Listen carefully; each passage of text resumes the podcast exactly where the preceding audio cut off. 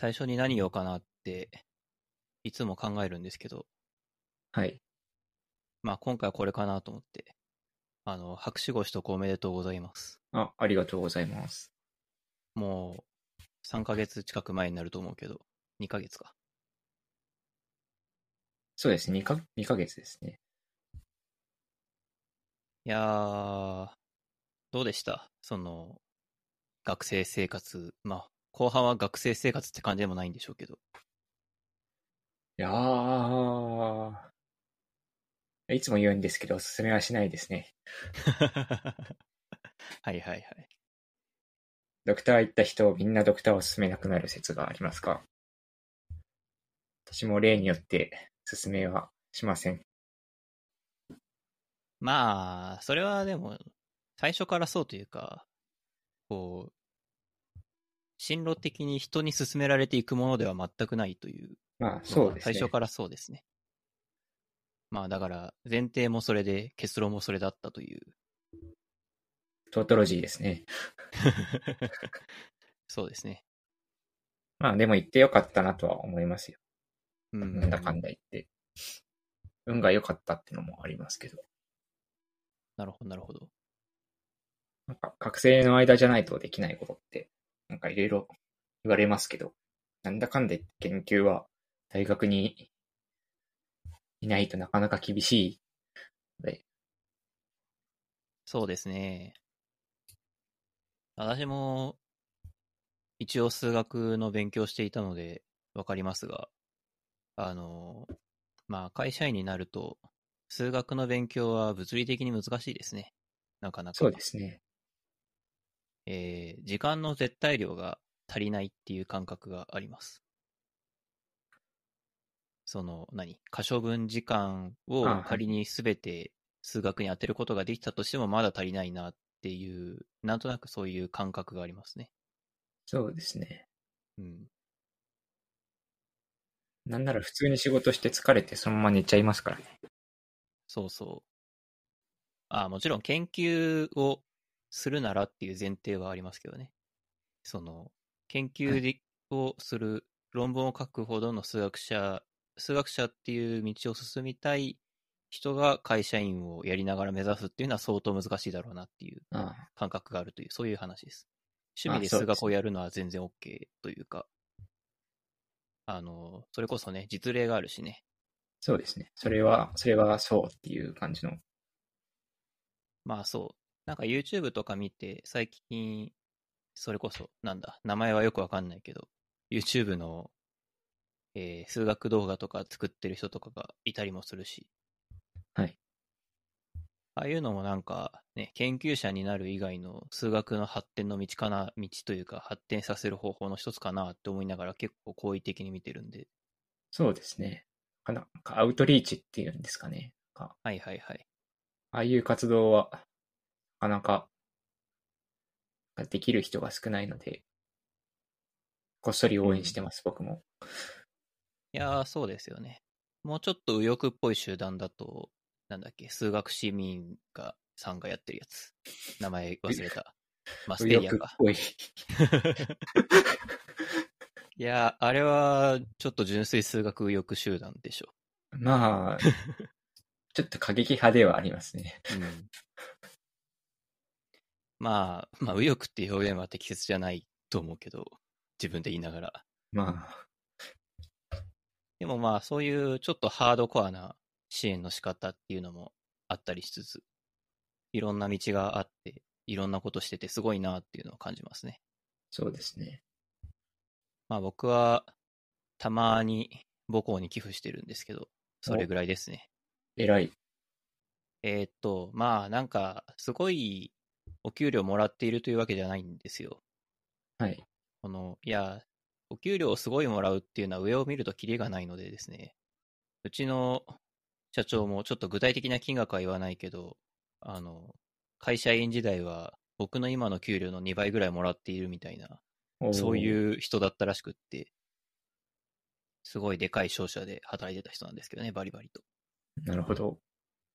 まあそういう世界もあるんで、なんか、なんだろう、お金にすごい余裕がある人っていうわけでは全くないんだけど、でもね、自分の仕事に対して給料高すぎるなって最近思ってるんだよね。あそうなんですか。そうなんですよ。何をやってるのか知らないので、なかなか、うん。そうなんですか以外の感想は出てこないんですけど。はいはいはい。まあ、それは感じ方の問題なんで、多分相場的には普通なんだと思うんだけど、あ個人的には高すぎるなと思っていて個人の感覚でしかないんで。まあ、その一部を母校に寄付するぐらいするか、今の給料はなんか半分以上はあの大学のおかげだしなと思って、うんうん、なんかたまに寄付してますね。いいですね。いや、いいことした気持ちになれるんで、いいですよ。寄付すると。あの、余裕が、生活に余裕ができたら、検討をお勧めします。生活に余裕がないのにするのは意味がわからないので、まあ、それは、うん。か緩やかな自殺感があるので。そうそう。えー、そんな感じで、今回のゲスト初登場 T 君です。よろしくお願いします。す。いやー、まあ、初登場なんですけど、今のところ数学博士であるっていうことを説明して、まあ、それで終わりでいいかなって思ってますが。まあ、それ以外の属性あんまりない。現在会社員っていう。現在会社員です。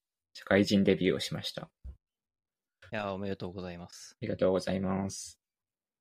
あれなんですよね。ドクターを修了するのと、博士号を取るのってイコールじゃないでしたっけ？そうです。満期大学とかの方とかも結構いらっしゃるし、あその辺ややこしいんですよね。そうなんですよね。結局最後に論文、ん博士論文が通らなければ博士号は取れないので、単位全部取ったけど博士じゃない人は、まあ、数えたことないですけど結構いるような気がしますね。なんか、なんかで読んだことがあるんだけど、特に文系の人とかには多いらしいですね。ああ、それはそうですね。昔バイト先に、なんか文、なんか哲学のドクターにいる方がいて、はいはいはい。なんか満期退学してからが本番みたいなこと言ってた覚えがあります。うん。なんか、文化が違うらしくって、理系だと博士号を取得して、そこから研究者みたいなカルチャーだけど、はいはい。その文系の人の、まあ一部かもしれないけど、一部には、えー、博士号っていうのは、なんというか、そのじ自分の研究者のキャリアの最後に取るものだっていうカルチャー、はい。分野もあるらしくって、なんかその辺が理由らしいですね。うん。結構違うもんですよね。うん。そうですね。なんか論文よりも本を書いた方が業績として認められる分野とかも、なんか昔見たようなうんうんうん。気が。どの分野か忘れちゃいましたけど。まあ文系だと、なんかそれこそね、なんだ、世界みたいな雑誌に寄稿してる人とか、あれも論文なのかな、いるし、ああいうのも、ある種業績というか、になるのかもしれないし。なんか、その辺はあれですよね。まあ、数学の人も他の分野からわからないと言われる方だと思いますけどね。うーん。あんあんまり他の分野と交流がないから、なおさらですよね。そうっすね。なんか、例えば物理とかだと、当然、なんか物理工学科みたいな学科があるように、なんというか、工学系とかと関係がないわけじゃないので、はいはい。とか、いろいろありますよね。そうですね。そういえば、なんで理学部に入ったんですか？え、そこからですか？いや、ふと思ったんで。いや、なんか元から、なんか数学をやってみたくて、うんうん。エンツェンスベルガーの数の悪魔っていう本があるじゃないですか。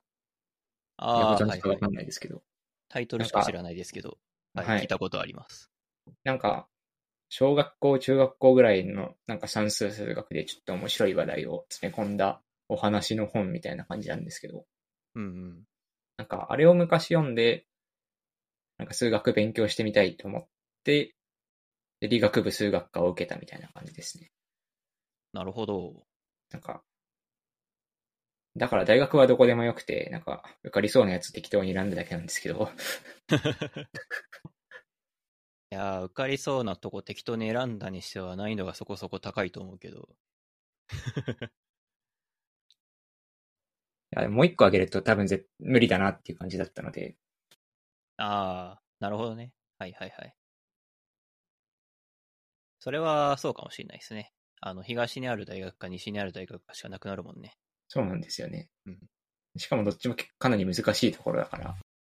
そうそう。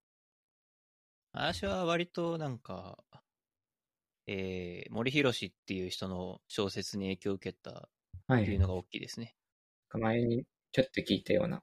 いやー、あの本というか、森博の、その当初のシリーズは、あの、自分自身、森博自身もそうだし、主人公自身も工学部なのに、あの、やたら工学をディスるんですよ。工学をディスって理学持ち上げるシーンが何度もあって。なるほど。まあ、別にだからっていうわけじゃないんだけど、もともと数学、数学というか理学部に興味があったので、じゃあ理学部行くかって思った、思った後押しになったのはその本は大きいかもですね。うん。いやー、なんか昔はね、就職無理学部とかいう言葉があったけど、最近聞かなくなったね。そうですね。たまに聞くくらいですね。本当に。うん。いや、就職はできるからね。まあ、してるし、我々。まあ、でも聞かなくなったのは、なんか、その学生の知り合いがだんだんいなくなったからじゃないかという説もあって、うん。まあ、それはあるかもしれない。なんか、周りの就職無理学部の人間が就職したから無理じゃないじゃんってなってるけど、誰も、うんみんな、みんな学生の世代では、まだ、こう就職無理学部という雰囲気が残ってる可能性はあると思ってますね。うんうん。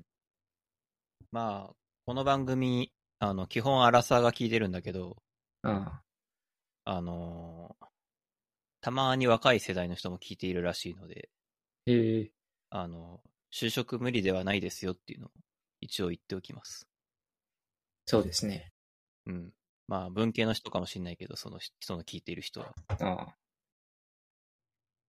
なんだかんだね。なんだかんだ、なんとかなりますね。人生なんとかなりますよ。いや生存バイアスって言われたらそこかそこまでかもしれないですけど。そうっすね。完全に生存バイアスではある。生存者だからね。生存者ですからね。うん。この番組の話を関係ないのにし始めるとですね、はい。さっきオーディエンスダッシュボード見てたんですよ。はあはそしたらですね、あの、今までリスナー比率がだいたい男女半々だったんですけど、あ。はい。また、またっていうか、なんか6、4ぐらいになって女性の方が多くてですね、おーなんでなんだろうなって思うんですけど、あの、基本的に男性の方が多いことが珍しいですね、この番組の場合。えー、理由は不明です。不明なんですか？不明ですね。なんか特に受けたエピソードとかは？あ、女性にという意味で。そうっすね。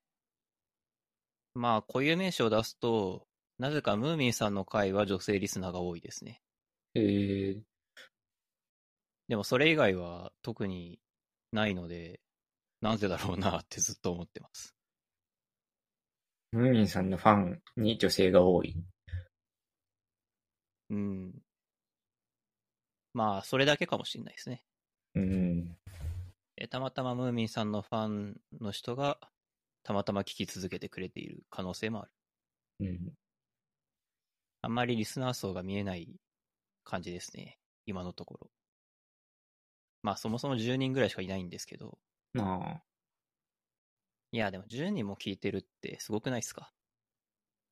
そうですね。なんか、一瞬だけ聞くとかじゃなくて定期的に聞き続けてるんですよね。そのはずですね。やーおそのなかな 10, か10人の人はそうだと思う。はい。いやーなかなかそれを維持できるのはすごいような気がします。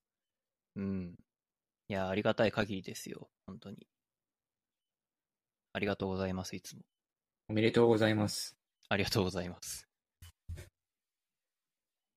いやー、っていう感じでですね、その、まあ、10人はいつ必ず聞いてくれているであろうということを胸にですね、今日も頑張って、しそんな頑張んないけど、喋っていこうと思うんですけど、えーっと、ちょっと前回のフォローアップでですね、前回、鎌倉に今度行くんですよみたいな話をしまして、ほうほ今日収録日が、えー5月29日なんですけど、昨日の土曜日に行ってきました。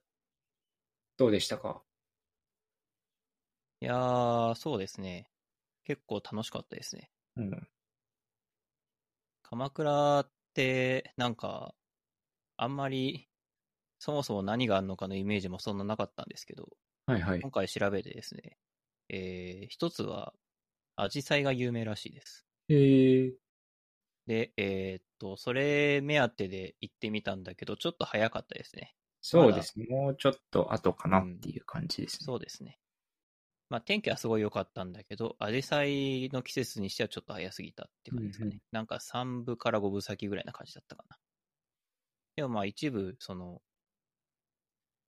本当に満開だと、その、なんか通路が、山道があるんだけど、そのはい。山道の、えっ、と、周りのすべてがアジサイの、えー、えー木というか、うま、植わってて、で、アジサイ、満開になると本当に一面全部アジサイみたいな感じになるらしいんだけど、ところどころそういう場所があるぐらいだったかな、今言ったら。リベンジはする予定は？まあ今年はしないかな。ああ来年ですね、じゃあ。やるとして来年以降かなっていう感じですね。まあそれがまず良かったのと、あと、なんか、いつでも見られると思って見ないシリーズで鎌倉大仏っていうのがあるんですけど、ああそれも近くにあったんで見てきました。なるほど、なるほど。それもなんか良かったですね。意外と、意外とというか、なんかこう、外にドカンとあるぐらいのことしか知らなかったんですけど、はい。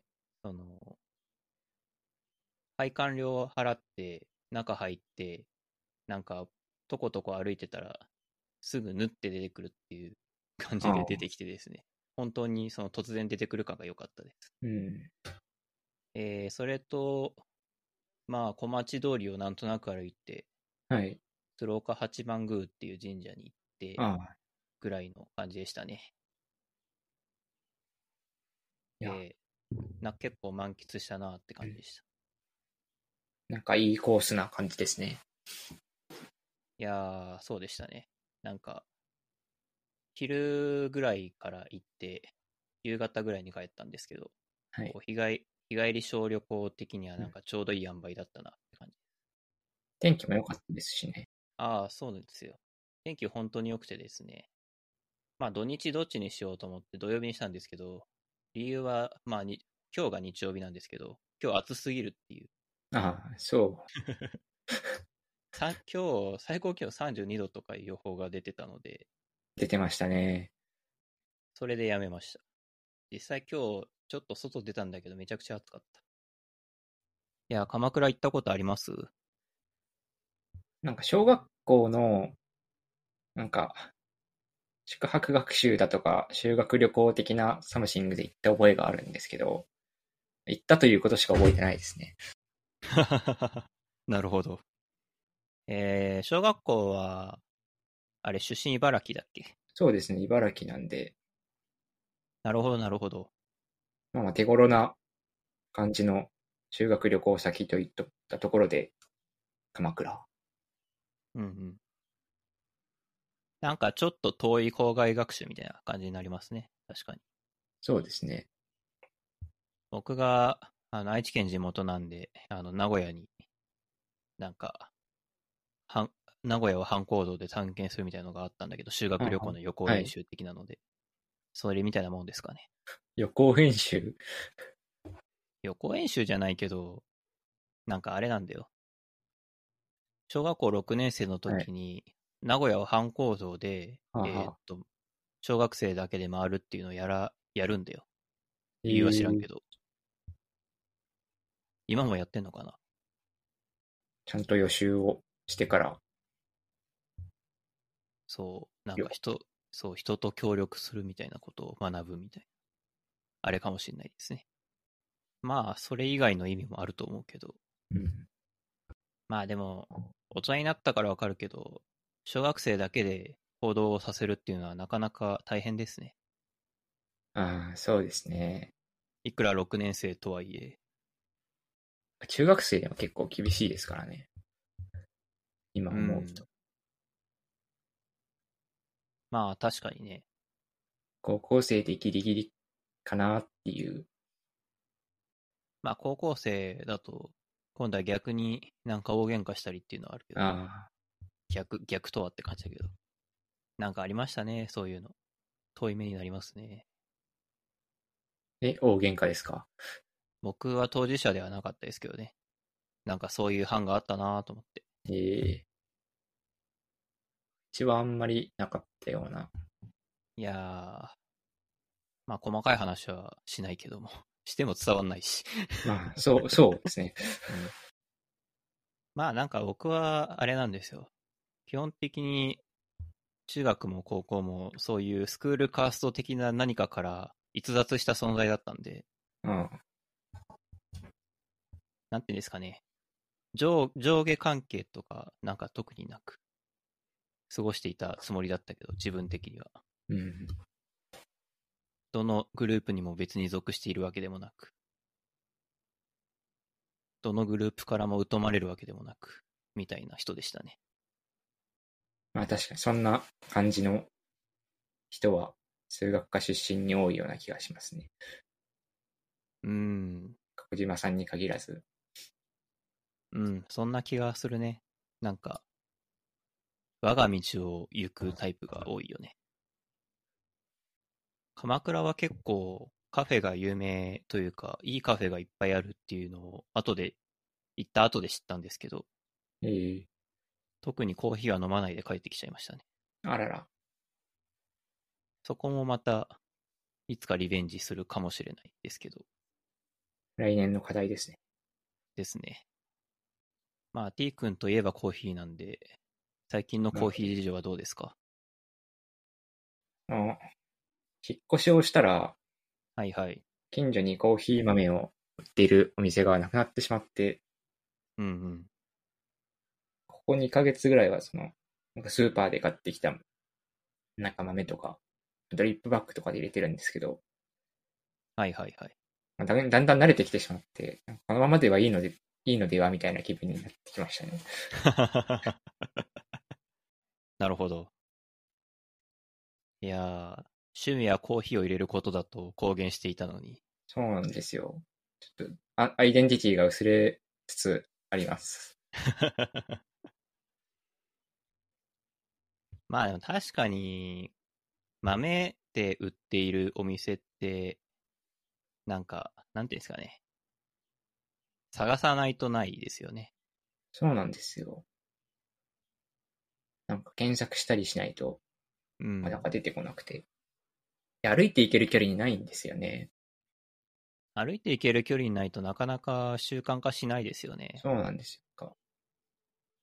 なんか昔前住んでたところは、歩いて2、30分ぐらいの、まあちょっと遠めのところに、自家焙煎喫茶店兼コーヒー豆販売所みたいなのがあって、はいはいはい。2週間に1回ぐらいのペースで散歩がてら行ってたんですけど、そのぐらいがまあちょうどいいですね。なんか習慣として。いやー、わかります。電車乗るってなると一気にハードル上がっちゃうからね。そうなんですよ。電車乗ると疲れるので、僕も、渋谷とかで見かけることはあるんだけど、コーヒー豆売ってるところ。はい。まあ、渋谷自体にはそこそこ行くんだけど、コーヒー豆を買うために渋谷に行くかって言われると行かないからさ。ああ。それで、そううん。だから、習慣にできないなら、最初から買わない方がいいかなみたいな感じになってしまうんですよね。何かのついでにとかだったら全然いいんですけど、そのためだけにみたいなのと、ちょっとハードルが上がってしまって、そうっすね。まあ、通販でもいいかなとは思ってるんですけど、はいはい。なんか最近はそういうサブスクもあって、ありますね。ちょっと試してみようかなと思ってるところなんですよ。僕は、あの、ポストコーヒーをやってますね。おおえーっと、月に3種類、はい。1種類3杯分ずつぐらい、なんていうんですかね。どの状態と言えばいいんだろう。豆じゃなくて粉で届くんですけど、あはい。で、えーっと、まあ、冷凍庫なり、なんなりで保存しておいて、えー入れたいなって思った時に、うんえー測って入れるという感じですね。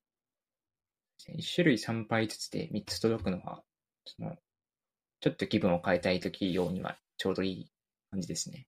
うん。まあ、逆に同じものをずっと飲み続けたいしみたいな人はそんなに向いてないかもしれないですね。僕は別になんか、なんていうんですかね。常に同じものを飲み続けたいっていう感じではないので、うん。そのポストコーヒーを続けてる理由としては、そういう感じですね。なるほど、なるほど。なんか、これも好きだな、あれも好きだな、これはちょっと苦手だな、みたいなのを楽しんでいる感じです。ちなみにそのポストコーヒーって、その、前来たこれが美味しかったから似たやつをくださいみたいなオーダーとかもできるんですか？オーダーっていう形じゃないんだけど、そのフィードバックをすることができて、はあはあ。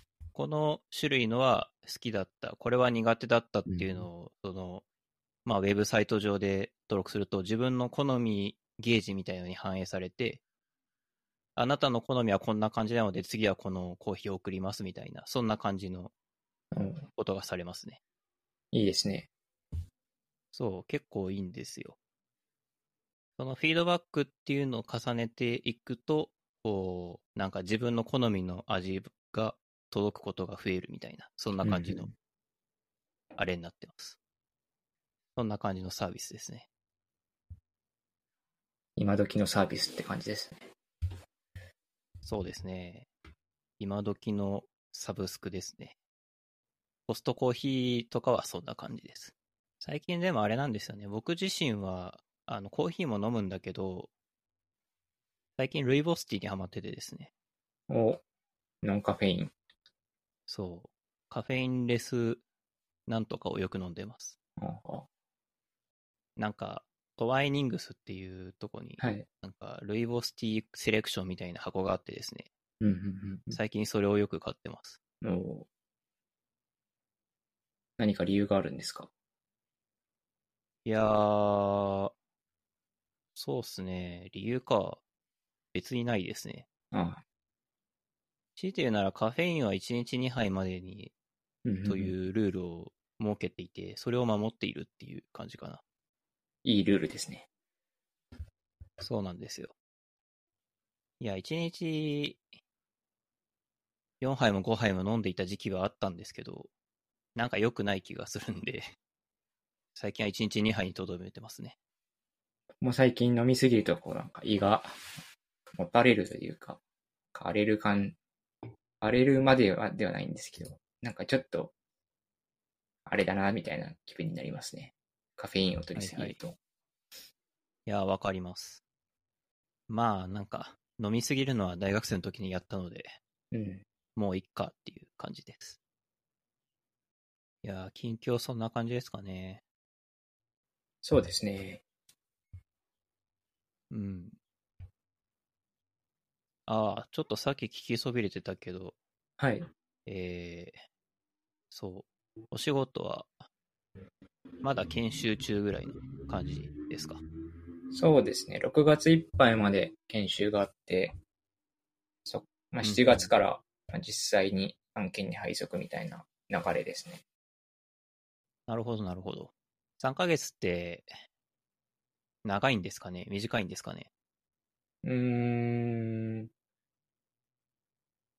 業界によるんじゃないですかね。私も、私に聞かれてもっていう感じはありますけど。なんかよく聞くのは1ヶ月か3ヶ月みたいなのは、なんか周りではよく聞きましたけど。なるほど。じゃあまあ、普通ぐらいなのか。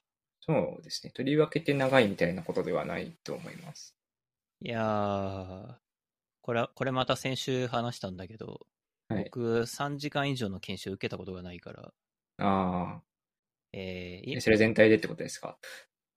全体でですね。えー、まえー一番最初に入った会社研修の時間は、なんか、まあ、入社した日は0時間ですね。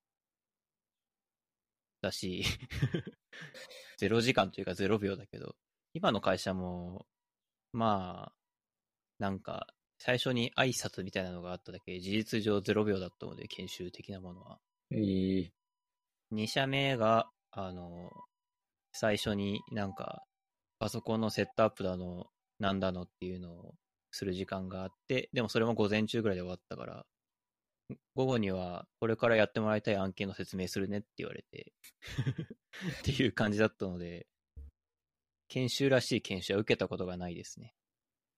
えー、高速ですね。うん。いや、そうなんですよね。そんなことばっかしてきたから、研修1ヶ月とか3ヶ月とか言われると、自分の人生で比べると圧倒的に長いんだけど、一般的に長いかはわからないので、うん。一般的は、どうなんでしょうね。まあ、でも多分なんか、そういう話だということは、普通というか、よくある研修なのかなと思うんですけど。新卒の研修としては、まあ普通ぐらいな気がします。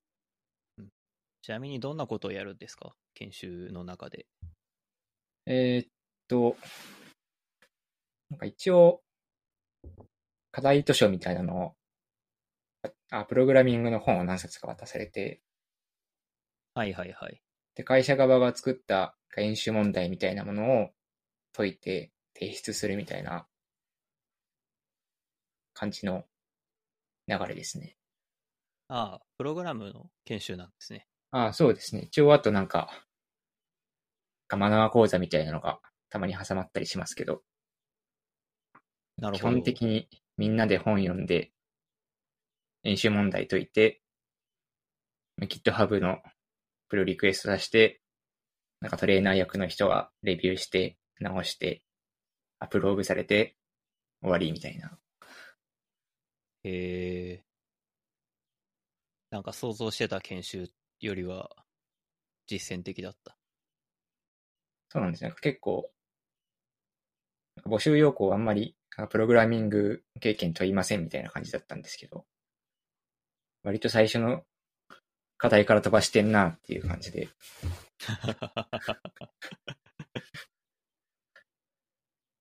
最初の課題からプログラム書いたことないとこれ意味がわからんのではぐらいの問題だったんですか？いや、最初の問題はフィズバズだったので、ああ、まあ、はいはいはい。頑張ってフォー文書けばいいだけなんですけど、うん。なんか、二つ目の、なんかこれ問題を言っていいのかな？まあ言ってしまうと、なんか、連結リストを自力で実装しろみたいな感じの問題で、まあまあ難しいですね、それ。そうなんですよ。しかも1問目がフィズバズで2問目がそれってなんか、急にエンジン上げてきたなっていう。連結リストをどうやって作るんだ？なんか、ええ連結リストの定義を調べるところから始めないといけない気がする。そうですね。き聞いたことはある用語だから、初めて聞いたわけじゃないんだけど。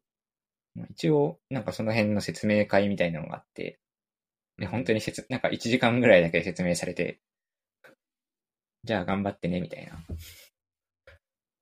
なんかあれだっけ？前の要素と後ろの要素を行き来できればいいんだっけ？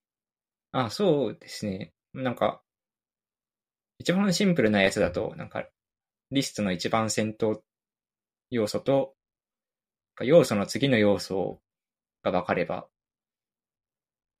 良いみたいな。そうすると線形探索ができるみたいな、そういうことで。そうですね。ON で探索ができて、うんうん。おおよかった。一応答えられた。何もググらずに。さすが。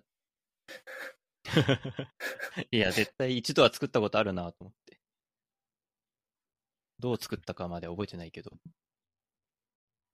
えー、でもそれはちょっと飛ばしてますね。そうですね。いや、飛ばすなーって思いながら解いてました。うん。いや、だってね、まあ、例えば C 言語とかで考えると、C 言語だと難しいか。まあいいや。えっと、C 言語で連結リスト作ろうって考えると、普通に構造体とポインターを知らないとどうしようもないそうですね。よね。なんか、動的メモリ確保とかできなくても、あの、まあ、配列の長さ的なものを固定にすればなんとかなるけど、はい。少なくとも構造体とポインターは必須だもんね。いやー、飛ばしてますね。飛ばしてましたね。っていうか、なんか、2問目でそれだったら、今はどんな問題解いてるんだって感じもするけど。あ、でもなんかそれ、なんか3本立てで組まれてて、あ4はいはいはい月中はその、が Java で、さっき言った課題を解いて、うんうん。なんか5月の半ばぐらいは、なんか RDB とか SQL のあー、なるほど。やらされて、で先週ぐらいから、サーブレットとか Web の周りをやるみたいな組み方になってて、なるほど。いやー、サーブレットなのかっていう感じはするけど。まあ、どうどういう基準でなんかチョイチョイスされたのかよくわかってないんですけど、なんかそういう3本立てになってますね。サーブレットって、多分、なんだろう。まあまあ懐かしい件に分類される技術な気がする。うーん。まあ僕は Java ほぼ書いたことがないので、なんとも言えないですけどね。まあでも確かにトムキャットって言われると、なんか懐かしい感じがするなって感じですね。うん。そうそうそう。まあ動い、全然動いてるシステムあると思うんだけどね。なんかね、僕が生きてきた業界はね、Java って感じじゃないのよ。こうあれ？今は何を使ってらっしゃるんでしたっけ？今は Python と TypeScript ですね。いや、あの、もちろんさ、Web 系企業って言われるところとか、スタートアップでも Java 使っているところとか、まあ Java じゃなくても Kotlin とか JVM 言語を使っている会社っていっぱいあると思うんだけど、はい。やっぱこう、Java っていうとちょっと、エンタープライズ系みたいなイメージがやっぱあるじゃん。はいはい。そっちの世界の人間ではないなっていうのは感じますね、僕は。そうんのエンタープライズ系の人ではない。なるほど。うん。まあ、わかんないですけどね。それこそ、あの、全然、ビズリーチさんとかエンタープライズの会社ではないけど、あの、バックエンドの言語 Java が基本だった気がするし、へえ。多分。なんか言語で結構業界の色はありますね。なるほど。そっか。で、研修があと1ヶ月で、大変、大変じゃないか。まあ、これからどうなるのかな、みたいな時期こ。れから、はいはいはい。シーズン2って感じですね。シーズン1がすでにあったんだ。シーズン1は、あ 3, 3月とか、ああ、入社する前。なるほど入社。する前がシーズン1説はあります。なるほど、なるほど。で、えー、まあ、実際やってみて、実際や、まあ、とりあえず目の前の課題解いてきたけど、実際配属されるにあたってどうなるのかなでシーズン2か。そうですね。難しいですね。なかなか。僕もわかんないしね。当たり前だけど。いや、わかんないですよ。いやー、会社のことは、さ、なんか、ある程度働かないとわからないからね。そうなんですよね。うん。こうなんとなくこう、どの部署に行きたいんですかみたいな探りを入れられてるんですけど、何も知らんわっていう感じで。いやー、何も知らないですよね。X 事業と Y 事業と Z 事業あるけど、どれがいいみたいなことを言われてもみたいな時期ですよね。そう、そうなんですよ。サイコロでもフローかみたいな。いや本当にそんな感じで。うん。わかんない、本当にわかんないなって思うのは、えー、と、まあ、なんかすげえプログラミングが得意とかできる人が必ずしもプログラミングをしないといけないじ事業部に属すわけでもなかったりするし、うん。まあ、もちろんその人はそれで良ければそれでいいと思うけど、うんえーっと、もとも、もともとというか会社としてはど、どういう感じなんですか？コンコンサル的な会社なのか、受託開発的な会社なのか。おコンサル？うん、受託は最近あんまりしてないっていう話ですね。一お応おー、そうなんでいわゆる SIR のっていう感じだと思うんですけど、はいはい。割と上流の方でやってるみたいな話を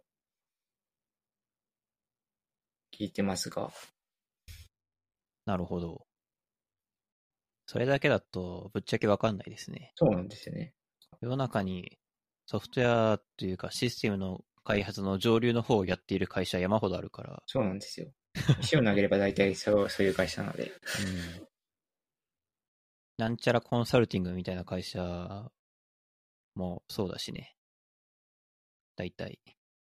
そうですね。うん。まあ、あと、基本的にそういう感じだと、まあ自社サービスとかじゃなかったりすると、その現場によって辛い辛くないが変わったりするっていうのもありますね。ああ。ありますね。ありますねって知ってるわけじゃないですけど、なんかそんな雰囲気は感じますね。うん。本当になんか、このプロジェクトは、えー大炎上火の車で、こう、毎日全メンバーが終電で帰ってるみたいな。さすがに、さすがに最近は終電でも帰れないはないと信じたいが、っていう感じかな。っうん。ていうところもあれば、なんか、あんこう、ホワイトな感じで定時で帰りますっていう感じの現場もありっていうところだと思うんですよね。ちょっと話はそれるけど、はい。僕は前いた会社では本当にその東日本大震災前後ぐらいまではいは、あの、なんか本当に終電でも帰れないので始発まで仕事をして、始発で家に帰ってシャワー浴びて会社に戻ってくるみたいな生活をしてたっていう人に会ったことがあるよ。ええどうやって生きてたんだって思うけど。うん、寝てなさそうですね。そう。本当にね。シャワー浴びながら寝るとかなかったのかなとか思ったけど。本当にあり得ると思うんだけどね。うん。なんかそういう世界もあるっちゃあるという。ある。現在進行形あるのかは知らないけど、まあ少なくともかつてはあったらしいよ。うん。そのうち都市伝説、都市伝説的な感じになっていってほしいなって感じはしますけどね。なっていってほしいですね。うん。今をときめく IT 業界なので、働き方もときめいていきたいですね。ときめくんだ。きキラキラするとかじゃなく。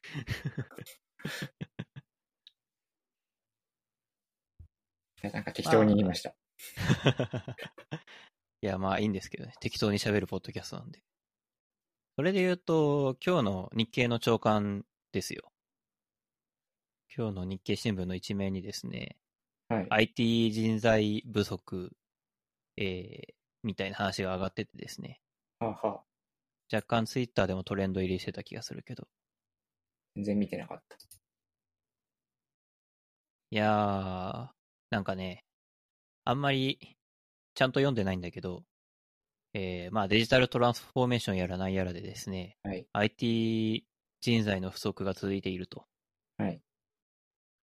なんだけども、その、まあ、年功序列型賃金の会社だったりとか、そういうところが特に顕著なんだけど、はい。その、給与体系を、その技術職とか、特定の人材だけ変えるっていうのがなかなか難しいんだよね。はあはそれもあって、その、他社がすごくいい条件で出しているのに、自分は、その、し自分たちの会社だと仕組み上、その人材にいい、えー待遇を提示することができなくて、内定辞退とかが起きてるみたいな、そんな話が。あ。りました。企業側も厳しいですね。そうなんですよね。まあ、うちの会社はまだ若い会社なんで、あの、給与体系は、あの、えーっと、詳細はあれだけど、その、いわゆるビズ側とテック側みたいな言い方をしているんですが、はい。あの、営業とかカスタマーサポートとか、えーそういう人が属しているところと、えー僕らみたいな開発者が属しているところだと、給与体系ごと違ってですね、はあはまあ、評価の制度としては重複している部分もあるんだけど、給与のレンジっていうんですかね。それが違う。そもそも違うっていう感じですね。っあ。なるほど。ていう感じで、えーまあそういう、うちもそういうことをしている会社なんだけど、それは、あの、他の会社もやっているし、実際そういうことをしないとなかなか今、IT の技術職の採用っていうのは難しくなっているうん。っていう現実があるみたいですね。ああ。なるほど。ということで、DX 人材になってですね、えー好き勝手していくっていうのが多分、えーなんか、少なくとも今の日本のトレンドを見る限りは、結構安泰なのではっていう感じがしますね。濡れ手に泡を目指していきましょですね。いや、なんだ DX 人材ってっていう感じだけどね。う。うん。よくわかんないですね。とりあえず言ったもん勝ちなんじゃないですか。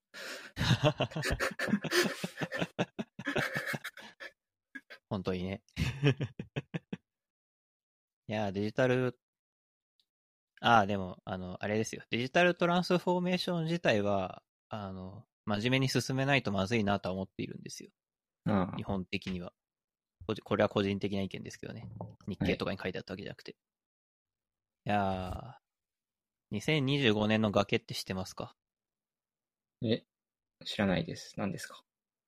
あの、経済産業省が何年か前に提唱したやつなんだけど、コロナより前の話なんだけど、あの、2025年ぐらいまでに、その、日本の特に大企業とかが、その、レガシーになっている基幹システムっていうのを刷新して、はあはあえーより、そのビジネスといいますか、老朽化したシステムを、えーリニューアルしていかないと、その、世の中の変化っていうものに、えーまあ事業、システムがついていけなくなって、システムがついていけないっていうことはビジネスがついていけなくなるってことだから、事業、事業ごと立ち行かなくなりますよっていう、その、お境目っていうのが2025年にやってきますよみたいなことを経済産業省が言ったんですよ。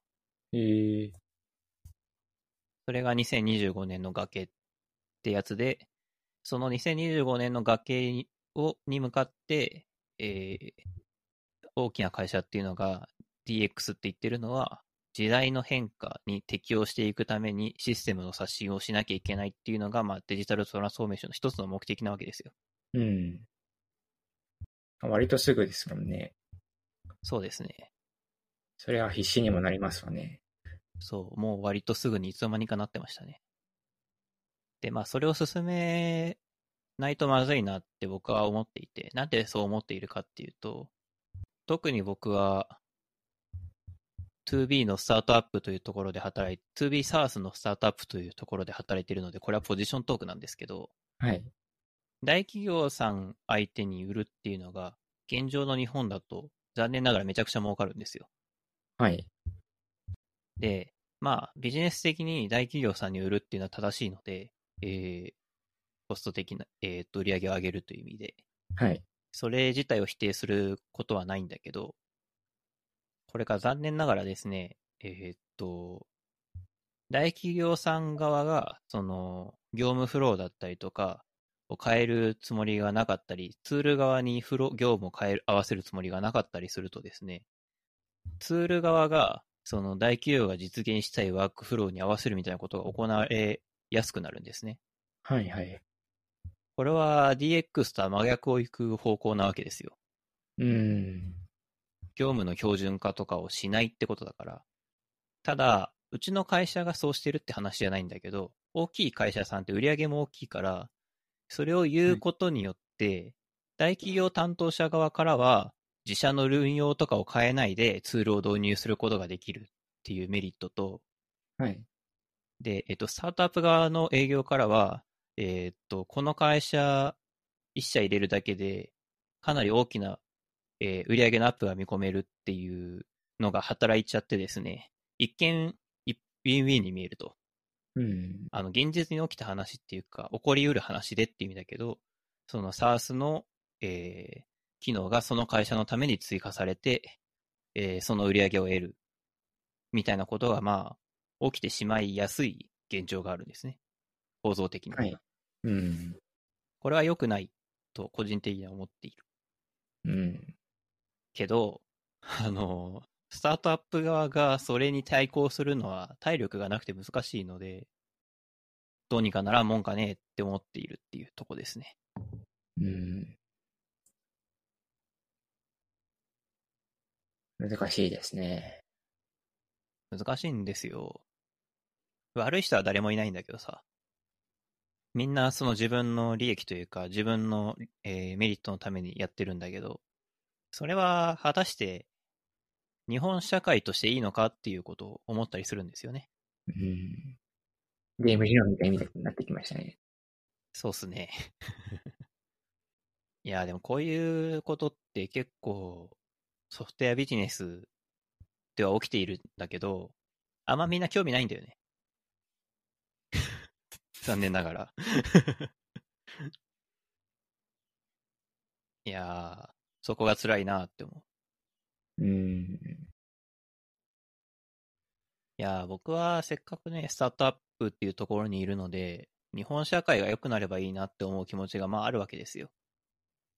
まあ、とはいえでも、こう、ビジネスして売り上げ立てていかないといけないので、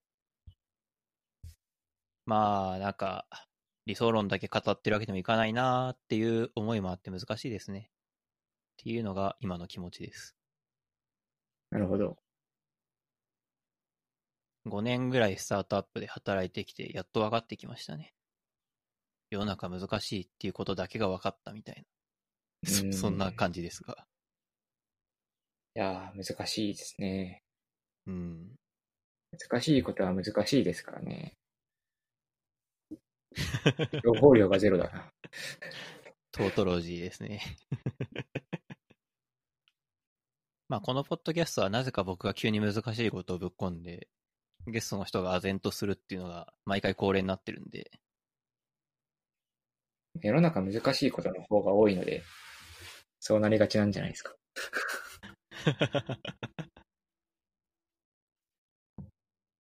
まあそうかもね。あとやっぱあれ、この簡単な話ばっかしててもしょうがないしね。確かに。簡単な話だけをするポッドキャスト。それぞ本当になんか YouTube とか TikTok でいいよね。うん、そうなんですか。いや、よくない。T 君って YouTube 見るんだっけ？YouTube はたまに見るぐらいで、TikTok はやってないんですよね。まあやる必要はないけど、あれじゃん。ポッドキャストって、なんか、みんな難しい話してるじゃん。みんなって誰って感じだけど。そこも難しいですね。まあ少なくとも僕が聞くポッドキャストはね、なんか難しい話をしているポッドキャストの方が多いんだよ。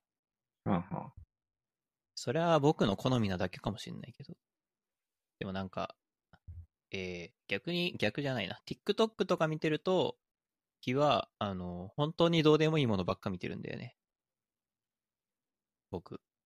えーえー、なんだろう、コント的なやつとか、はあはえー、それから何があるかなあんまり自分が何見てるかも意識してないぐらい、基本、こう、どうでもいいけど、なんかこう、TikTok を見る欲求としては、笑いたいって思っているか、あ。はあは楽しい気分になりたいって思ってるか、たまにその中で、えーこう自分が欲しいなって思うものだったりとか、こうこういうのがあったら生活便利だなってなるような情報があったらいいなぐらいの、それぐらいの感じで見てるかな。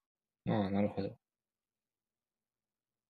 なんとなくの感覚はわかりたような気がします。うん。で、まあ、ポッドキャストをその積極的に聞いてる人っていうのは、なんか、もうちょっと、交渉というとあれだけど、はい。ね、な、何かを知りたいと思ってるとか、なんかそういう感じで聞いている人の方が多いと思うんだよね。うん、まあ確かに、なんかポッドキャストの録音で言うのあれですけど、あんまりメジャーなメディアじゃないですからね。いや、でも、ポッドキャストは、あん、あんまりメジャーじゃないっていうのは、ポッドキャスターがみんな言ってることだから、なるほど。そんなに気にしなくて大丈夫です。最近、ゆる言語学ラジオっていうのが結構話題なんだけど、僕はみ聞いてないんですが、はい。あの番組は YouTube でもやっているっていう。えー、だから、なんか収益的には YouTube の方が圧倒的に大きいみたいなのを言っていた気がしますね。はあはポッドキャストよりも。YouTube で収益出せるんだから、そうなんでしょうね。うん。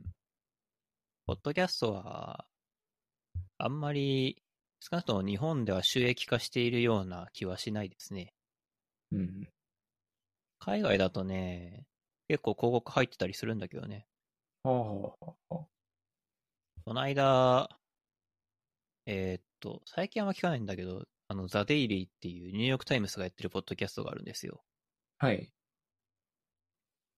それを聞いていたらですね、あの、例えば Amazon Music の広告が入っていたりとか、あーえーっと、なんかコロンビアに観光に来てねっていう CM が入っていたりとかですね。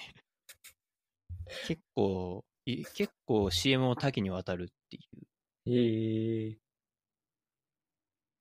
なかなか違いますね。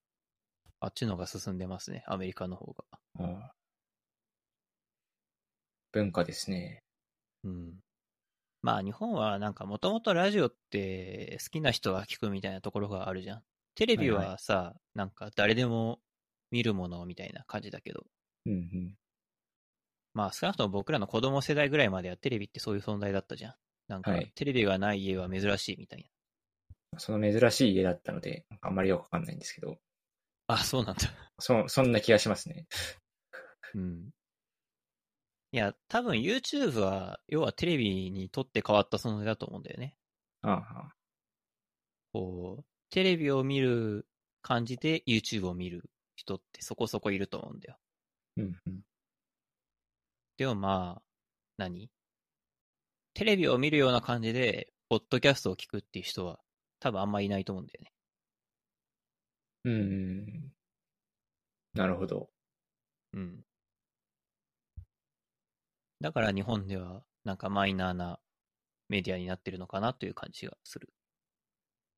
確かにさっきの話を聞く限り、なんか TikTok も若干テレビっぽい感じですもんね。そうそう。あれは、そう。僕は YouTube は見ないんだけど、なんか、あれの動画を長くしたら YouTube になるんだろうなっていう感じがする。なんかすぐ終わるのがいいんだよね。はあはあ、一本の動画が、まあ、いや、長いやつもあるんだけどさ、2分とか5分とか。最大10分までは多分アップロードできるのかな今、TikTok は。うんうん。でもまあ短いと15秒とかだし、その、すぐ終わるっていうのがいいね。あんまり長く見たくないんだよね。そうなんですか？そうなんですよ。なんか、ずっとついてるとずっと見ちゃうじゃない。ああ、なるほど。うん。逆に短いのが連続すると、やめ時を見失わないですか？なんかね、途中でちゃんと飽きるんだよね。ああ、なるほど。個人的には。なんかずっと見てるってことあんまないかな。なんか3連続ぐらいで飛ばしたりするともういいやってなって、そこで終わる感じですね。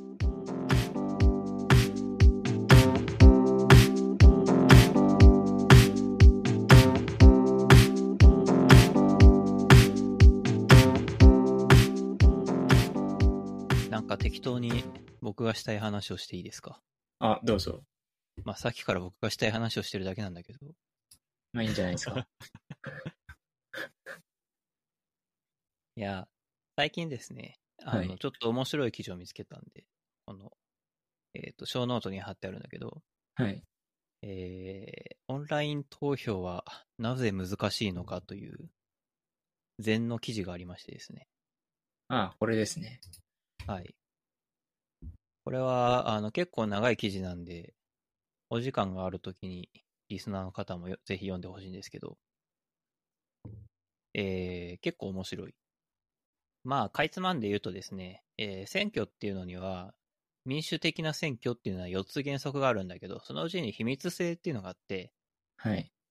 自分が投票したい政党だったり、自分が投票したい候補者っていうのを、まあ、誰にも知られずにいられる権利っていうのが、民主的な選挙の、えー原則、4つの原則のうちの1つとして大事ですよという話があって、その秘密性っていうのをどのように担保するかっていうのが、オンラインだと非常に難しいっていう話ですね。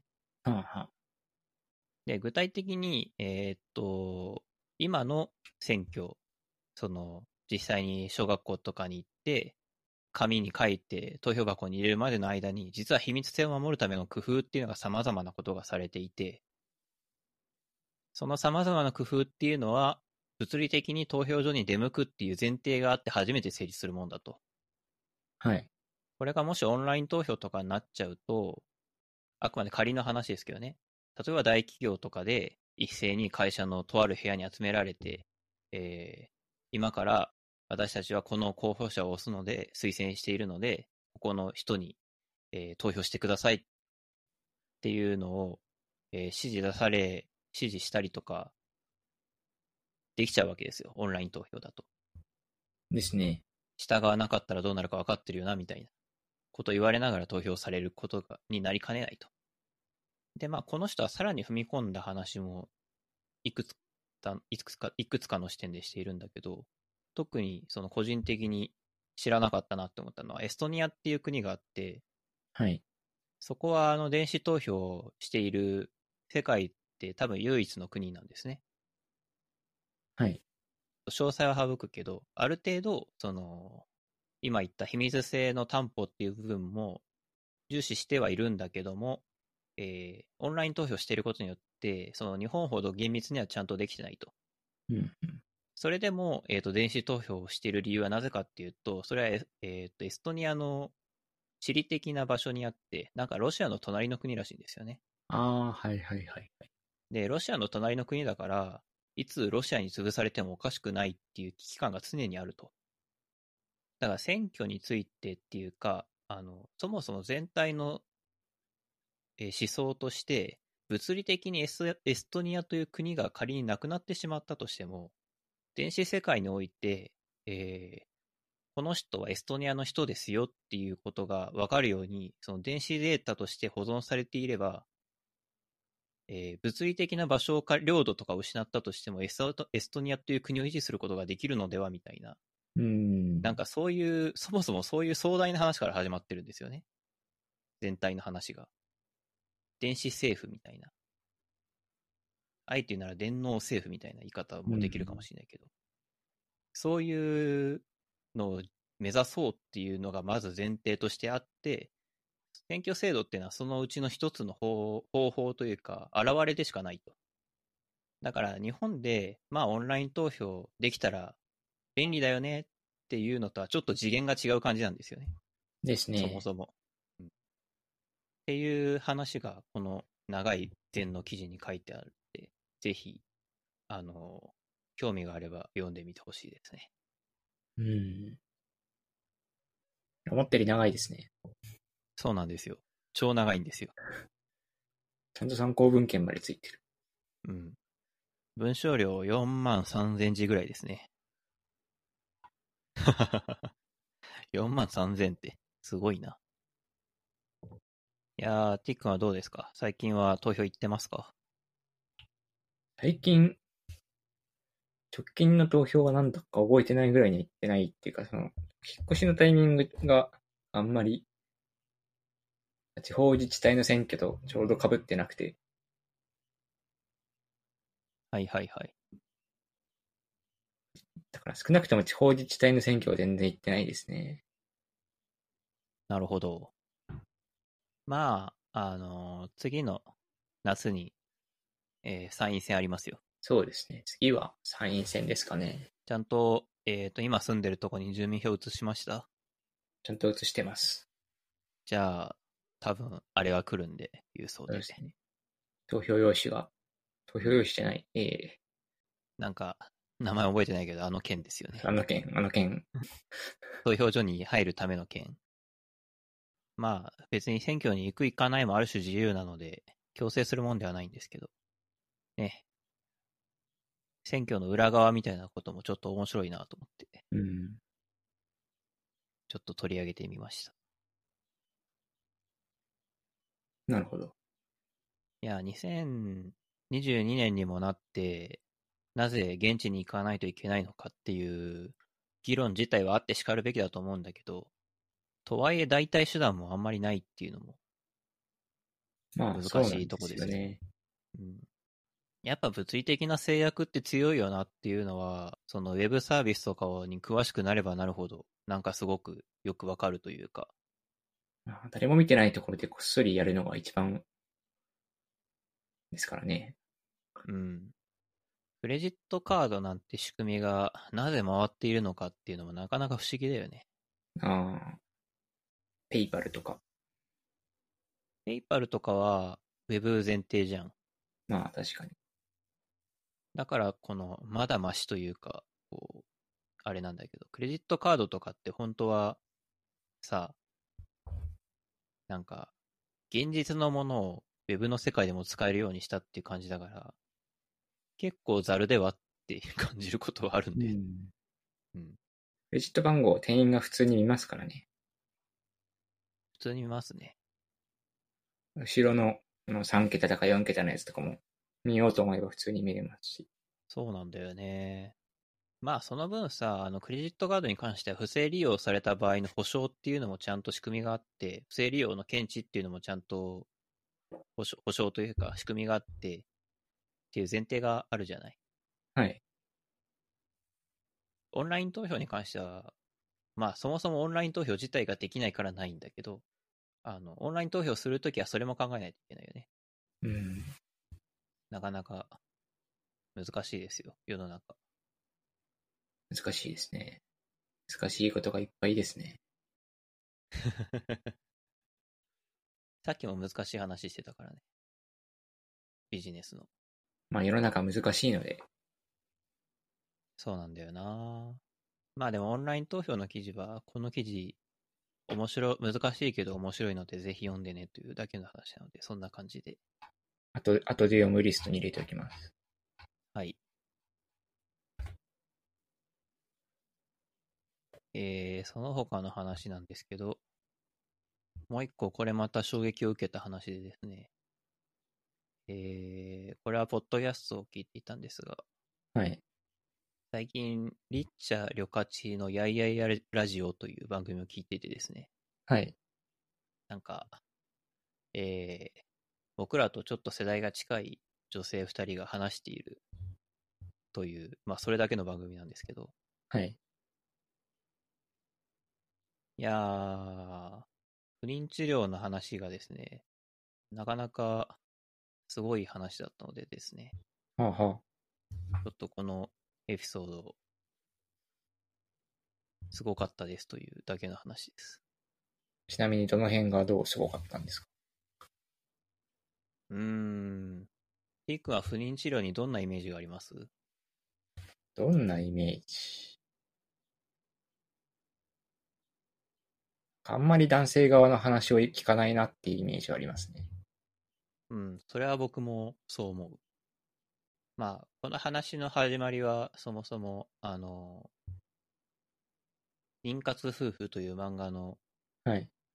話から始まるんですけど、なんかその妊活夫婦の最初の方でもあるのが、あの、なんかそもそも子供ができるかできないかっていうのは、あの、なんかアビアビリティと言いますか、はい。こう、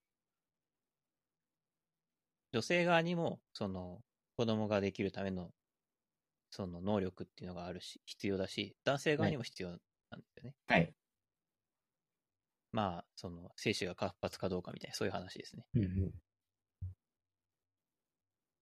で、えーっと、なんかよくあるのが、あの、こう、半年ぐらい、その、まあ、妊活と言いますか、はい。していても、あの、子供ができなかった時に、まあ、まずちゃんと確認しなきゃいけないのは、そもそも自分たちの今の体で、えー子供ができるのかという、うんうん。その検査があるらしいんだけど、まあなんかよく知らないけど、よくある話は男性側があの検査に行きたがらないって話がよくあるらしい。ええ。まあ、なんでなのかわかんないけど、僕も男だけどわかんないんだけど、いや、僕もわかんないです。まあ、なんかそういう一悶着があったりとかしつつ、こう、まあ特に女性側の負担が多分、それでもやっぱ大きくて、多分、多分だけど、あのーまあ要は、えーっと、排卵日に、こう、受精をすることのタイミングを持ってくるのが、基本的には、まあ子供ができやすい、ということみたいなんですよ。はい。だけど、その排卵日っていうのが、まあ、いつ来るかっていうのは、結構直前にならないとわからないし、この日だっていうのは、その、で、えーっと、特に不妊治療とかの場合だと、その日に注射を打たないといけないとか、そういうことがあるらしいんですよね。はあはだから、あの仕事とかしてるじゃないですか。はい。で、えーっと、ある日っていうか、その月に1回3日連続で休み取るとかって、なかなか難しいじゃないですか。いやー、それは難しいですね。だけど、なんかそんな感じで、あの、排卵日の前後とかは、病院に行けるなら行かないといけない。行けるならっていうか行かないといけなくて、まあそれでも行って注射打つだけで当然受精するわけじゃないから、はい。生理、もし生理が来たら、また次再チャレンジしてっていうことをしないといけないわけですよ。はあ。いや、まずそれだけで、えー仕事との両立とかがすごい難しい。ですね。で、まあ、さらに行くと、こう、人工授精とか体外受精とかを考えなきゃいけないねって話になるんですけど、はい。その人工授精とか体外受精っていうのは別に100%ではないみたいで、まあ当然、はいは当然というか失敗することもあるんだけど、でも、そのし失敗するか失敗しないかわからないんだけど、1回25万とか50万とかそういうオーダーの金額がかかる。ああの、細かいことは僕のこの拙い説明よりも、ポッドキャストだったり、あるいは妊活夫婦っていう漫画だったりを読んでもらえるといいと思うんですけど、あ。うん。っていうような話を聞いてですね。いやー、大変すぎない？いやー、毎回、毎月毎月やるのは、本当辛いですよね、それは。うん。でも逆に言うと月に1回しかできないのっていう見方もあるのよ。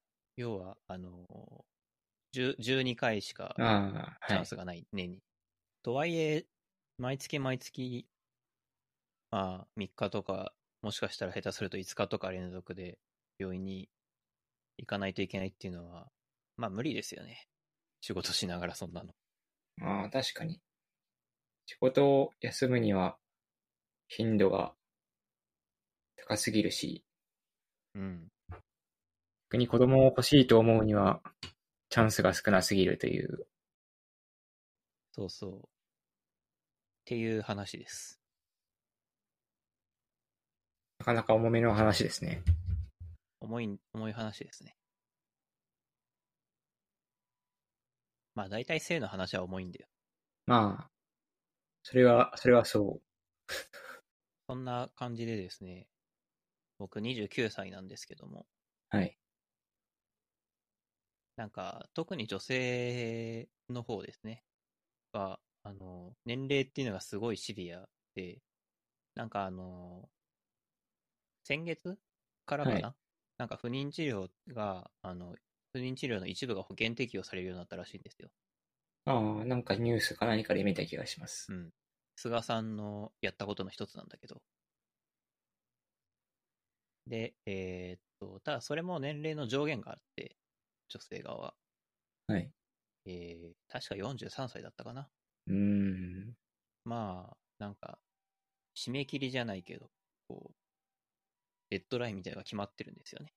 それはもう、でも生物、生きも生き物の体の中身って変わってないから、社会はいっぱい変わってるけど、まあ、そうですね。それはしょうしょうがない。じゃあしょうがないんだけど。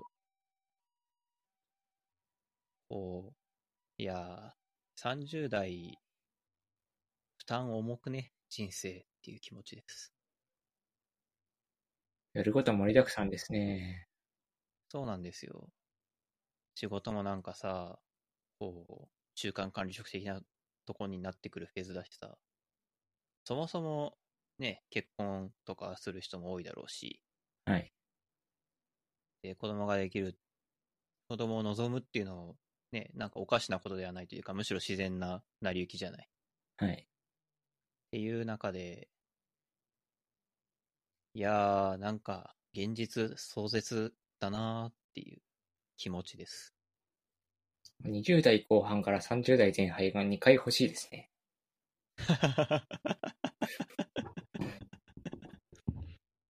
アラサー2回やりたいね。うん。でもそれはちょっと真面目に思うね。なんか仕事ばっかりにかまけ出てもさ、20代後半無駄にした感じも、無駄、無駄ではないけど、いかん気もするし。かといって、何も仕事せんのもそれはそれでいかん気がするし。博士課程に行くと、20代の中盤が吹き飛ぶじゃないですか。はいはい。いやー、2週、二週目欲しいなって感じですね。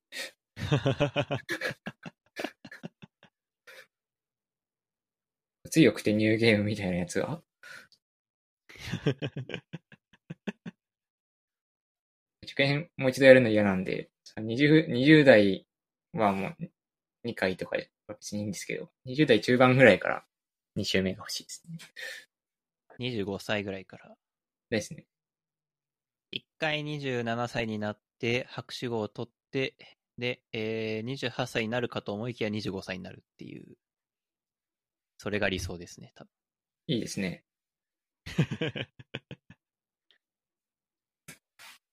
この要望は誰に出せばいいんですか？分。誰だろうね。要望自体を聞いてくれる人はたくさんいそうだけど、叶えてくれる人はいなさそうだね。いやー、難しいな。まあ、男性は年齢制限が低い方だとは思うんですが、低いというか、女性に比べると厳しくはないとは思うんですが、うん、そうですね。うん。にしてもまあね、あんまり人事じゃないというか、どんな男性もすごい年下の、ね、女の人と結婚したりするわけじゃないから。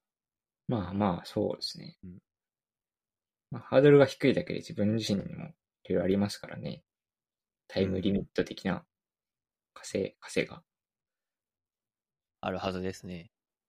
あんまりわかんないけど。一応まだ30歳にもなってないからな、僕も。自分が30になる未来が全く見えなかったけど、このまま行くとなりそうですね。もう、もうそろそろですよ。もうそろそろなんだよね。いや、都内在住29歳男性なんですけど、もうそろそろ20代ではなくなってしまう。都内在住30歳男性になりますね。そうなんだよなどうしようね。何か事件に巻き込まれたりすると、30代の男性がって言われるようになるよ。うわテレビとかで。まあ事件に巻き込まれないのが一番いいけど。ー、30歳にな、なんかもうそこまで来ると逆になんか20代男性って言われる方がなんか嫌じゃないですか？うーん。そうかも。あんまり自分のことをそもそも20代というアイデンティティで生きてなかったわ。あれ？今までの話は？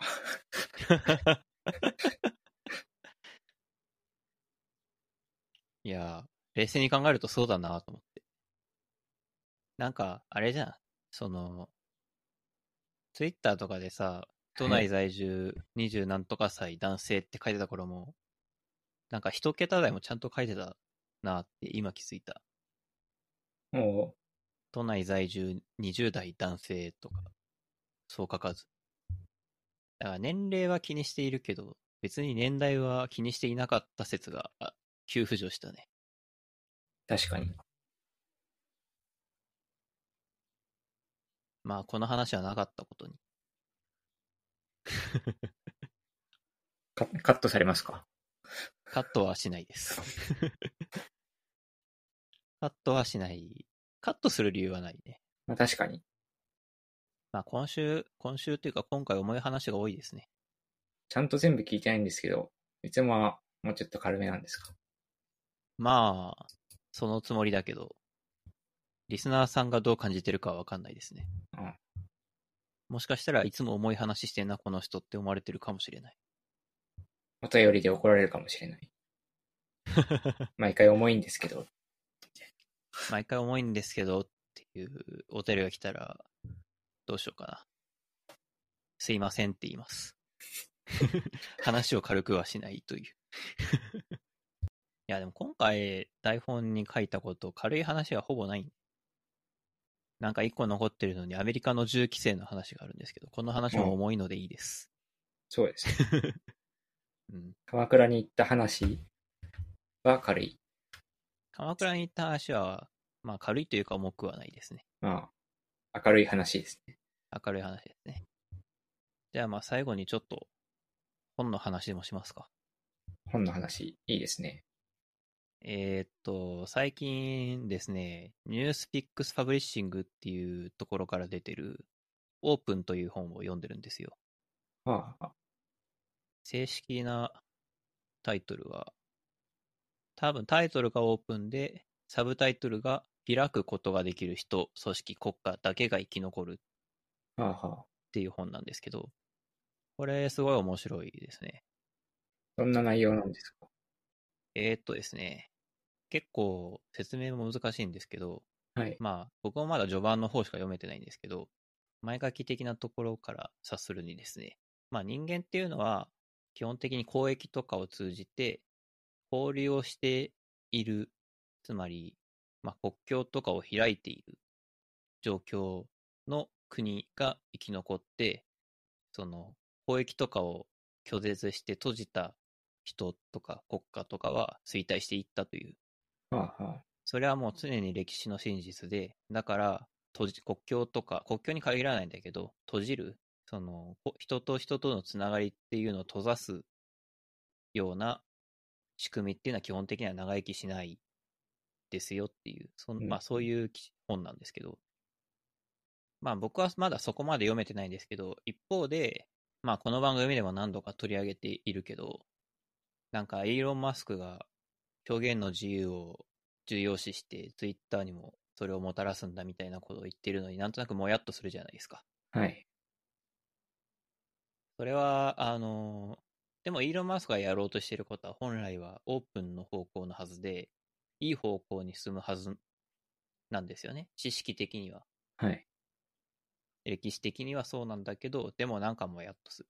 そのもやっとするっていうのは、でもそれも実は、あの、間違いとか正しいとかじゃなくて、その人間の本質みたいなもので、人間はそのオープンではないと生きていけない、生き残れないんだけど、同時にその他を排斥するっていう方向の本能も持ってるみたいな。そういう方向に話が続いていくらしいです。僕はまだそこまで読めてないんですけど。うん。今日もですね、あの、ちょっと読み進めていたんですけど、移民の話があって、はい。移民の受け入れのポイントが1ポイント増えると、GDP が、えー、2%増えるっていう、そんな、その統計的なあれもあるらしくって、えー、まあ、つまりは、移民は受け入れた方がいい。経済的には。うんうん。根拠はすでにあって、でもまあ移民を受け入れない理由っていうのもいっぱいあって、まあ受け入れないというか受け入れたくない人の主張っていうのはいっぱいあって、例えば犯罪が増えるんじゃないかとか、宗教が違うから対立が起きるんじゃないかとか、まあいろんなあれがあるわけですよ。いろんな言われがあるんだけど、実はそれぞれ一つには、それぞれにはそんなに根拠は実はなくって、移民が、移民の犯罪率は、実は、あのーまあ、国内の原住民、日本で言うと、その、日本に移民した人と日本人もともととで、犯罪率はほとんど変わらない、もしくは移民の方が低いとか、そういうことは全然あると。はい。いうことで、だから移民を受け入れることによって犯罪が増えるとかいう根拠は少なくともない。えー今も、今、えーと、知られているデータでは存在しないし、みたいなことがこの本に書かれてて、うんうん。そんな感じで、その異文化っていうのを受け入れるオープンである国っていうことの方が、えー発展が見込めるんだ。今のアメリカは実際そうやって発展してきたしな、みたいな。そんなことをうん今日読んでました。なるほど。なかなか面白いですよ。確かにそういう観点で、なんか歴史を扱った本を、なんか読んだことがない気がしうん。僕はあんま世界史詳しくないんであれなんですけど、あの、メソポタミア文明の頃はどうたらこうたらとか、そんな話も載っていてですね。ああ 結か構なり、うん。昔から、いや、そうですよ。なんか結構骨太な本です。そういう意味では。おすすめです。うん。誰にかはわかんないけど、おすすめです。面白いです。なんかこのニュースピックスパブリッシングの、という出版社の本は、インスタグラムの本もあったな。あれも面白かったです。はあはあ。インスタグラム野望の果ての真実っていう本があったはずで。ああ、なんかたま、まあちょっと前に本屋で平積みになってた気がうん。するかな多分そうだと思う。あれも面白い本でしたよ。ザッカーバーグがインスタグラム買ったんだけど、はい。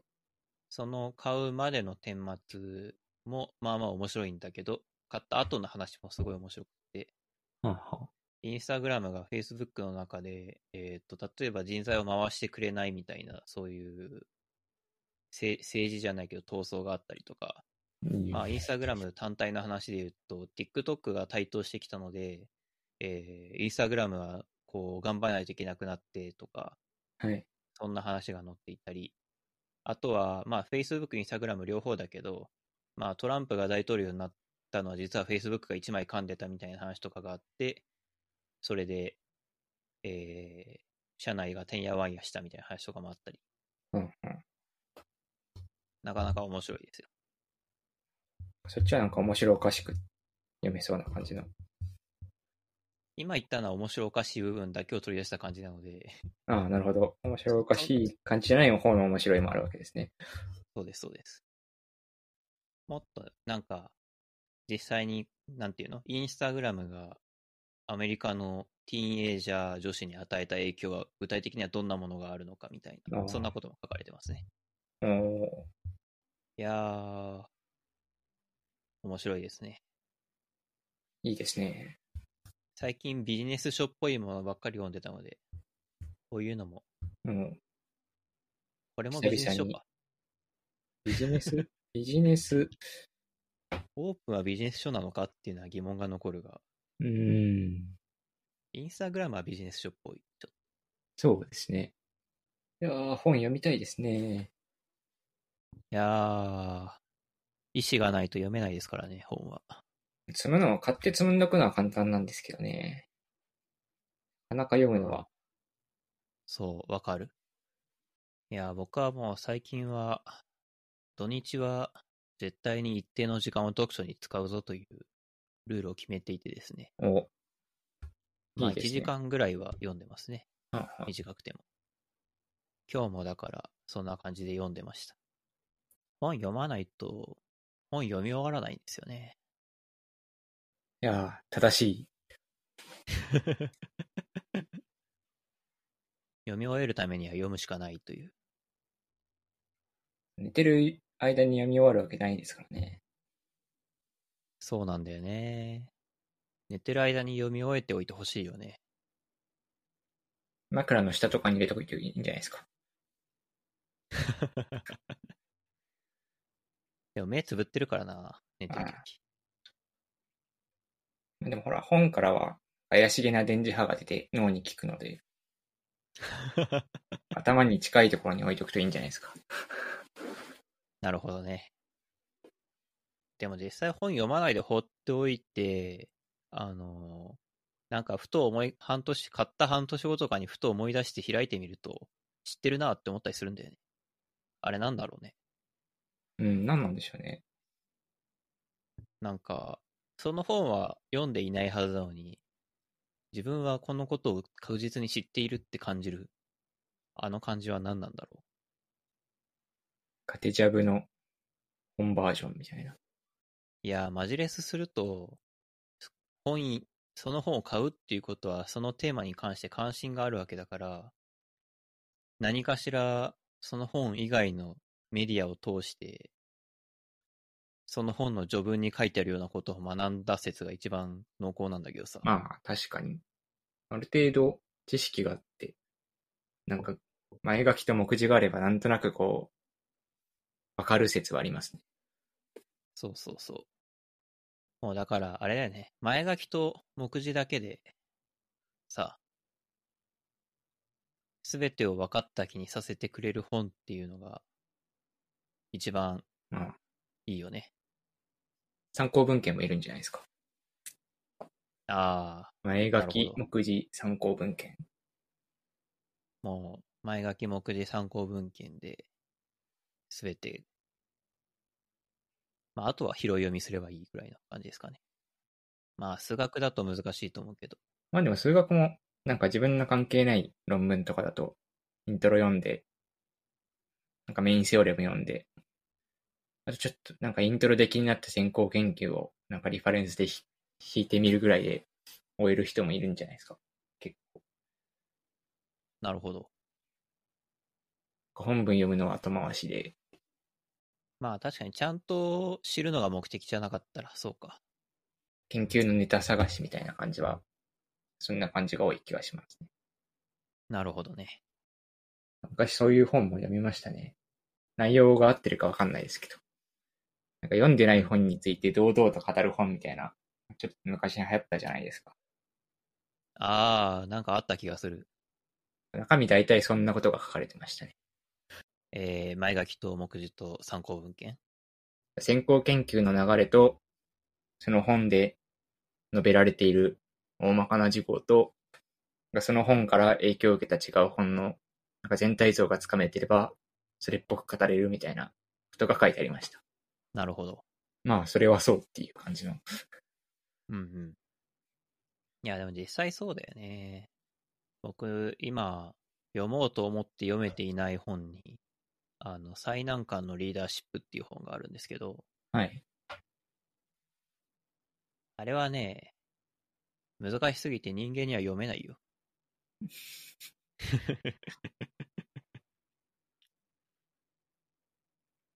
人間には読めない本を読んでるんだけどさ、たまに。じゃあ人間じゃないんですね。いやー、読めてないんで人間です。なるほど。まあ、それは置いといて、あの、なんかでもその、そういう本はまあ存在はするし、存在はしてしかるべきなんだけど、その本の影響を受けてできた本っていうのもこれまたいっぱいあるはずなんだよね。そうですね。今だと、心理的安全性の本とか多分いっぱいあると思うんだけど、はい。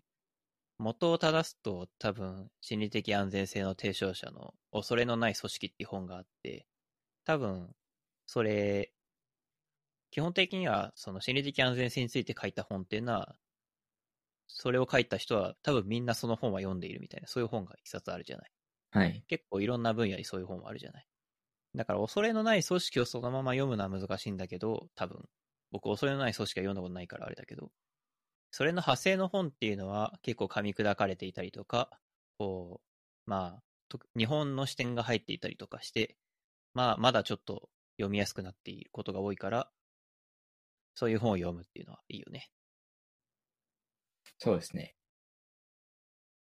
基本的に、その、物事の根根源の方の本の方が難しいので、確かに。まあ原理主義者じゃない限り、なんか優しい本から読んだ方がいいですね。そうですね。それで言うと、さあ、なんか数学やっていた時は、なんか僕分かった気にならない方がいいというか、分かった気になってはいけないんじゃないかみたいな脅迫観念があったんだけどさ、はいはい。今思うと。いや、分かった気になればいいと思うんだよね。今は。まあ、そうですね。うん。っていうのをね、分かった気にならないと分かんないよ。まあ、それはそう。っていうことに、いや、あの、最近気づいたわけじゃないけど、会社員やってるうちに気づきましたね。分かった気になればいいんだ。よかったんだ、と思って。まず完全に理解しないと。そうそうそう。分からないなって思うのは分かった気になってからでいい。し、なんなら分かった気になっておけば大体のことはそのままやり過ごせるっていう。まあそうですね。それはなんか自分の専門領域とかさ、はい学会発表するとかだったら話は全然変わってくるけど、はい。会社員やっていく上でさ、必要な、例えば機械学習のために必要な数学の知識なんて、分かった気になっとけばまあなんとかなるんだよ。なるほど。うん。ほいや、本当に論文書く人とか話は別だと思って、別だけどもちろん。いや、分かった気になりましょう。皆さいや、分かった気になりたいですね。ん。うん。完全に理解したい。まあ、完全に理解することはありえないからね、本来は。完全に理解したと思うことはできるけど、完全に理解することはないっていうのがまあ、世の摂理ですね。今完完全に理解したんじゃないですか。メタ発言だ。まあ、完全に理解したところで、いやー、今日も終わりますか。いい感じですね、時間が。そうっすね。いやー、どうでしたか、初登場は。初登場。あこれでよかったのかな感がありますけど。まあ、みんなそういうんでいいんじゃないですか？じゃあ、あとは、小島さんが編集でうまくごまかしてくれることを祈って、いや、別に何もごまかさずにこのまま流すだけですけど、ほとんど。まあ、なんか、間を詰めるとかそういうことはしますけどね。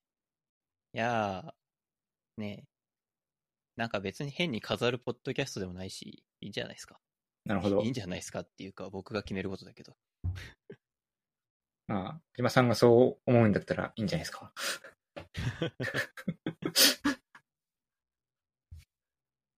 まあそうですね。僕の番組だしね。次も来てくれます？読んだら。あまあ仕事が忙しい。まあ忙しくな忙しくて死んでるとかじゃなければ、多分来ます。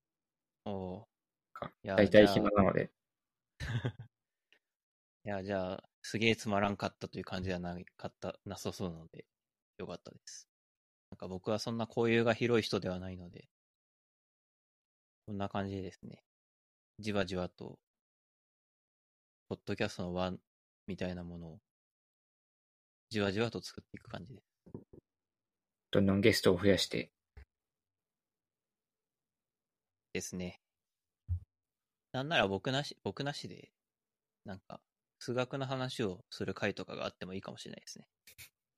ゲストだけが、ゲスト2人ぐらい呼んで、もうちょっとその、数学をちゃんとやってきた人2人ぐらいいて、僕はなんか、えー、なんだ、その、なんだろう、煽りじゃない方の素人質問をする役として。なんかリスナーが置いてきぼりになりそうですね、それ。いやー、まあいいんじゃないですか。いいんですか？いやー、よくないかな。でもまあ、いや、でも僕、いつも、その、ソフトウェアの話してるときとか、リスナーを置いてけぼりにしているつもりだけど、基本的なるほには。あ、じゃあそれが求められているんだったらいいんじゃないですか？求められてるかは不明だけど。いや、冷静に今日の急に SARS ビジネスの話し始めたの謎でしょ。確かに、あまり文脈がこう、急急に来たなっていう感じでしたけど。急にしたくなった話をするので。そういう感じでしたくなった話をすればいいかなって思ってます。いいと思います。はい。まあ、こんなだから多分リスナー数は増えない気がしますけど。まあ、ニッチなところを攻めていきましょう。そうっすね。日常の、なんか、どうでもいい会話を、たまたまカフェで隣に座った陰キャ二人が、なんか小難しい話をきしてるなぁみたいなつもりで聞いてもらえるといいかなと思います。なるほど。まあそういうコンセプトの番組はいっぱいあるんだけど、この番組は果たしてそう慣れているのかは謎ですね。まあ、難しいですからね、それは。うん。まあそんなこんなんでそろそろ終わりますかね。はい。えー、今回も最後まで聞いていただきありがとうございました。あありがとうございました。りがとうございました。えー、この番組は、えー、リスナーからのお便りを募集しています。Google フォームの URL があるので、概要欄をの、えー URL をクリックして、ぜひ、えー投稿をお願いします。えーそうですね、番組の、えー継続のために、Apple Podcast、Spotify などでフォローもお願いします。そうですね。あの、ゲスト人材不足が慢性的に続いておりまして、このままだとですね、あの、現職の知り合いの佐藤さんがなんか3週連続で出るみたいなことになりかねないので、まあ聞いている人も聞いていない人もですね、ぜひ、あの、声をかけた時に協力いただけると幸いです。お便りで立候補が来るかもしれないですよ。いやー、そうですね。なんか、そのオープン読んでて思うんだけど、こう、この番組もダイバーシティがないので、僕と僕の同世代の男性しかいないみたいな感じですでにやっているので、もうちょっと、こう、世代の幅を広げるとか、あるいは、まあ、まあ女性である必要はないんだけど、なんか、そういう自分の属性と違う人が現れるのも面白いかもなっていうのは思っていたりはしますね。なるほど。そういう観点も兼ねて、まあもし興味がある方がいれば連絡ください。ああ、あと何かを宣伝し、何かを宣伝する場にはならないか。何かを宣伝する場にはならないけど、宣伝したいものがある人はぜひ立候補してもらえると。全然宣伝は OK なので、お願いします。ちなみに T 君は何かてん宣伝ありますか？いやー、宣伝ないですね。まあ、ツイッターアカウントでも宣伝しておきますか。別にいいんじゃないですか。しなくてもいいのか。まあ、そんな感じで。はい。えー、では今回のゲストは T 君でした。どうもありがとうございました。ありがとうございました。